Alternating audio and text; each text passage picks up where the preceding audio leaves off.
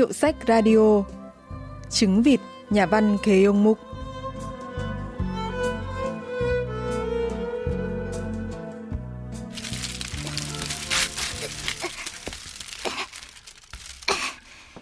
Man Cưng đứng dậy, vác trên lưng một cùi đầy áp sỏi. Cái giỏ nặng đến nỗi từng khớp xương trong người cậu như đang co rúm lại. Cái cảm giác bị đè mỗi lúc lại càng nặng hơn so với buổi sáng. Là do mệt mỏi chăng? Những dấu chân cũng hằn sâu hơn mỗi khi cậu bước.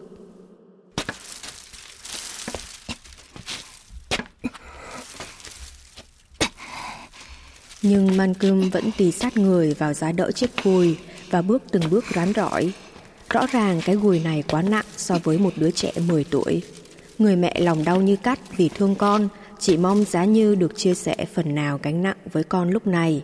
Nhưng mẹ cậu chẳng biết làm gì ngoài việc xót xa, vì cái thùng sỏi đầy ắp mà người mẹ đang mang cũng khiến bà rụt cổ lại mà đi như một con rùa đội trên mình bia đá lớn vậy. Bà chỉ thầm tiếc là mình không khỏe hơn chút nữa. Mang cơm ơi, nghỉ một chút rồi hãy đi con. Đi thôi mẹ.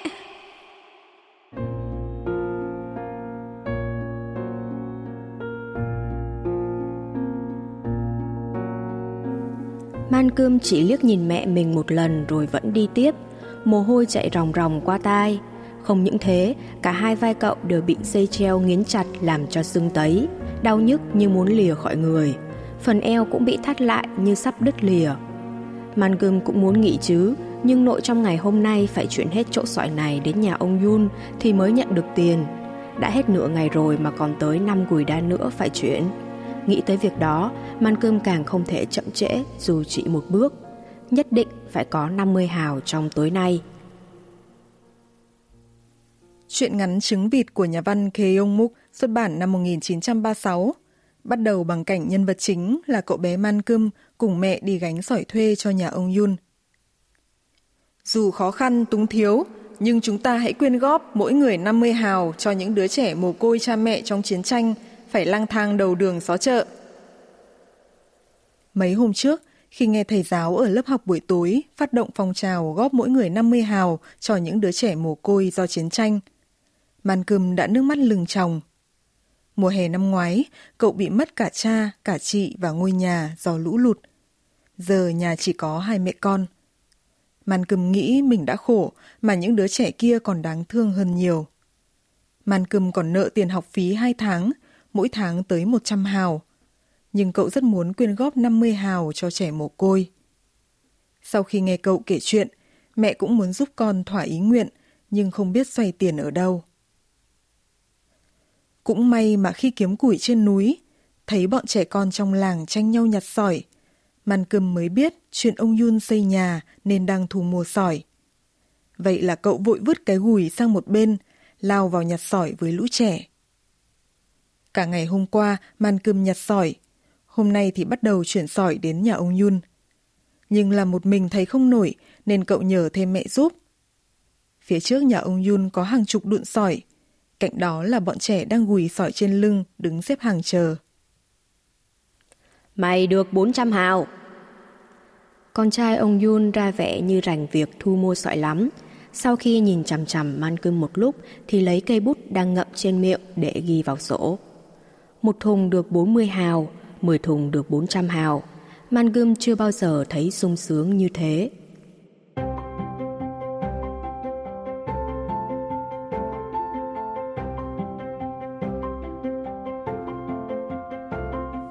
Trước tiên, cậu sẽ nộp được 50 hào cho trường tối nay. Còn gì vui hơn khi tự mình làm ra đồng tiền để có thể quyên góp thêm thìa cơm cho những đứa trẻ mồ côi trong chiến tranh đang lạ đi vì đói khát. Và với 350 hào còn lại, cậu có thể trả phần học phí đang nợ, sẽ đến trường mà không phải xấu hổ nữa. Và cậu có thể vứt bỏ mẫu bút chì quá ngắn đến mức không thể cầm trên tay và chuẩn bị mua một chiếc mới. Rồi còn cuốn tập nữa. Nghĩ đến đây làm ăn cơm quên đi hết mọi mệt. Cậu ngồi duỗi chân trên bờ mương ngoài ruộng, chỉ mong những đứa trẻ khác mau kiểm soát xong để đến lượt mình. Phải đến khi mặt trời lặn thì việc kiểm sỏi mới kết thúc. Những đứa trẻ nghĩ cuối cùng chúng cũng đến lúc nhận được tiền. nên chạy ngay đến chỗ con trai ông Yun. Nhưng cậu này không trả tiền mà gấp cuốn sổ lại và nhét vào túi. Lý do là mặt trời đã lặn nên không thể trả tiền. Nhà ông Yun có một gia phong nghiêm ngặt thành truyền thống từ trước tới nay là không đưa tiền ra khỏi cổng cho dù có chuyện gì xảy ra sau khi mặt trời lặn. Mặc cho Man Cơm giải thích rằng phải nộp 50 hào cho trường học, nhưng con trai ông Yun nhất quyết không trả tiền. Nhà phê bình văn học Chon Soo-young bình luận về chi tiết này. 1930년대 중반 이후에 개용목은 sau giữa những năm 1930, nhà văn Kiều Múc tích cực khắc họa các nhân vật bị mắc kẹt trong những tình huống bi kịch và khám phá nguyên nhân của những bi kịch này như lòng tham, sự thiếu hiểu biết của con người, cũng như những phong tục và tập quán đời áp bức. Truyện ngắn này cũng là một trong số những sáng tác mang tính phê phán cao. Mặc dù có rất nhiều người xung quanh đang phải chịu cảnh nghèo đói, nhưng nhà ông Như lại mừng có gia phong để bắt nạt lũ trẻ. Gia phong này này vốn đã là một quy ước sai lầm, đằng sau đó còn thể hiện lòng tham của ông Yoon muốn mừng nó như một bức bình phong để khỏi phải trả tiền. 정당한 돈을 지불하지 않으려고 하는 윤초 씨의 탐욕도 도사리고 있었습니다. Mày là chuyên man cơm hả? Giờ gọi mẹ mày đến đây. Man cơm tưởng con trai ông Yun có ý lo cho mình nên hí hửng chạy như bay về nhà. Mẹ muốn ăn cơm tối cho xong xuôi rồi hãng đi nhưng cậu khăng khăng đòi mẹ phải đến ngay nhà ông Yun. Man Cơm sợ lỡ giờ học buổi tối, nên mang cả túi sách trên vai để chở mẹ từ nhà ông Yun trở về. Nhưng phải đến tối mịt thì mẹ mới trở về nhà. Được 400 hào đúng không mẹ? Man Cơm vui đến nỗi chạy ảo đến nắm chân váy mẹ, rồi còn lật tay mẹ ra xem nữa. Nhưng trong tay mẹ chẳng cầm thứ gì. Đúng 400 hào không mẹ? Man Cơm lại lật tay còn lại, nhưng tay này cũng không có gì nốt. Tự nhiên, Man Cơm thấy là lạ, chuyển sang nắm lấy dây váy mẹ. Con nghe thế nào, chứ họ không trả tiền cho mình đâu.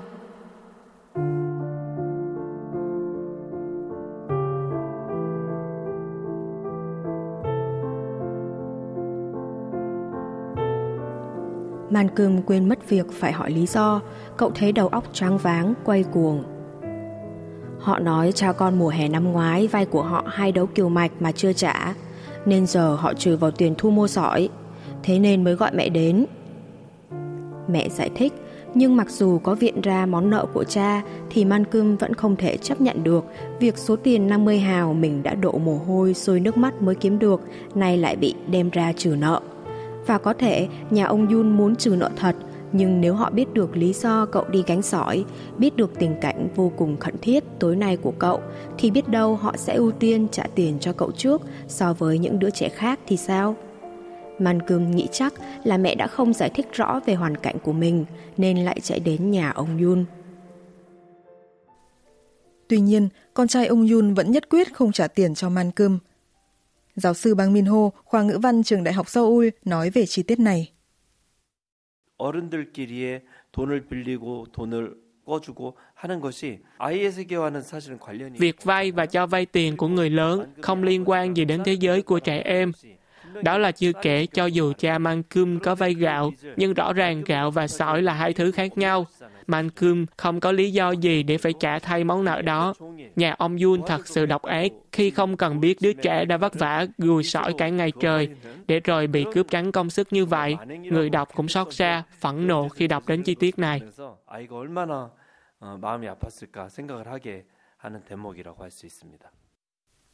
Thất vọng tràn trề, Mankum do dự không biết nên đi học hay về nhà. Cậu thất thểu quay về, đi qua góc tường nhà ông Yun Đường tối nên Man Cơm vấp phải hòn đá, bị ngã và tuột mất túi đựng sách. Cậu đang giơ tay mỏ mẫm dưới chân tường tìm túi sách thì bỗng có một con vịt nhảy vọt ra.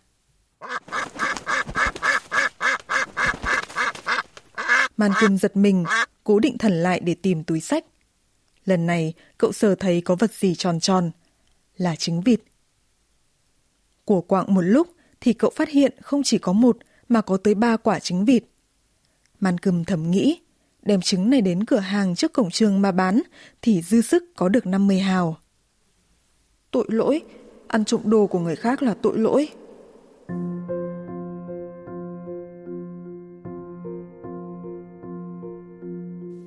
Màn cơm lẩm nhẩm câu này mấy lần, định đứng lên, nhưng lại tưởng tượng ra cảnh lũ trẻ mồ côi ăn mặc rách dưới đói khát rồi cậu còn tự vẽ ra cảnh lũ trẻ ào ào chạy lại bám lấy vai cậu như kêu cứu.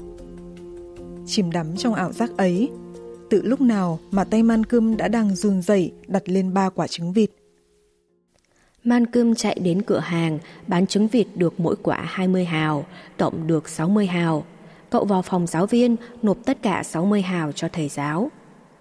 Em nộp thừa 10 hào này. Em nộp cả 60 hào ạ.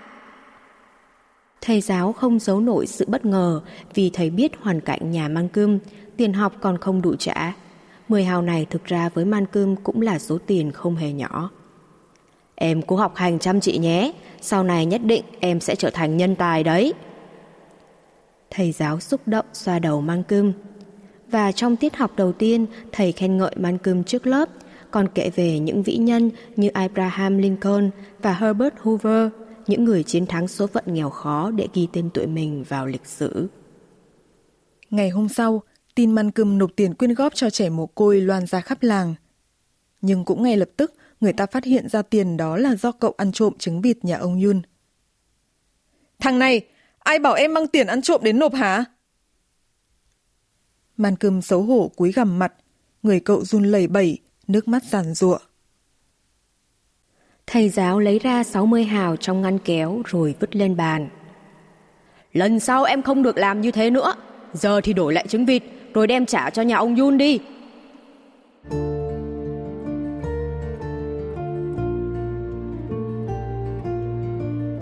Nhìn thấy những đồng tiền bị đẩy ra thật mạnh từ đầu ngón tay thầy giáo rồi vụt qua trước mắt mình, cơn nghẹn ngào trong man cơm dâng lên, cậu bật khóc nức nở. Vai cậu run lên bần bật, hai hàng nước mắt nhỏ long tong xuống những tờ tiền. Con không mau mang tiền đi à! Man cơm run rẩy cầm lấy tiền, cảm giác cầm đồng tiền khi đổi trứng vịt ở cửa hàng hôm qua với lúc cầm tiền lúc này sao mà khác nhau một trời một vực thế. Man cơm chỉ thấy lòng đau như cắt. Man cơm thất thểu quay đi, những giọt nước mắt vẫn chảy ròng ròng rớt xuống sàn nhà. Chân cậu lại dẫm lên, nước mắt lại chảy, chân cậu lại dẫm lên.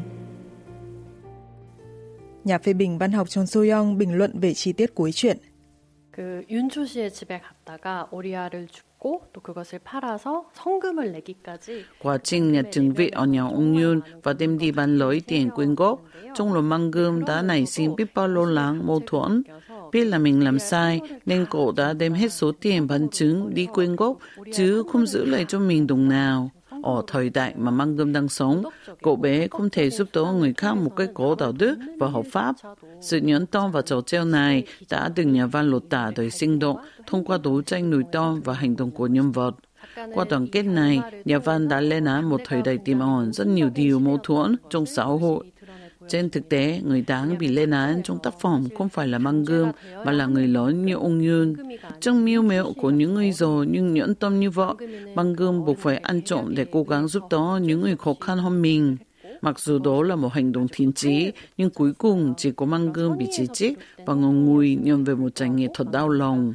Đó cũng là vấn đề của xã hội lúc bấy giờ, khi những người vì tha như cậu bé mang gươm lại bị trừng phạt và lên án.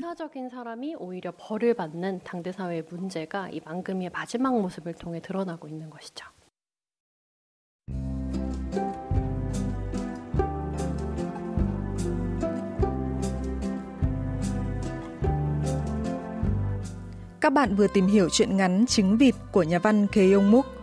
Chuyên mục Hiệu sách Radio xin kết thúc tại đây. Xin hẹn gặp lại các bạn vào thứ ba tuần sau.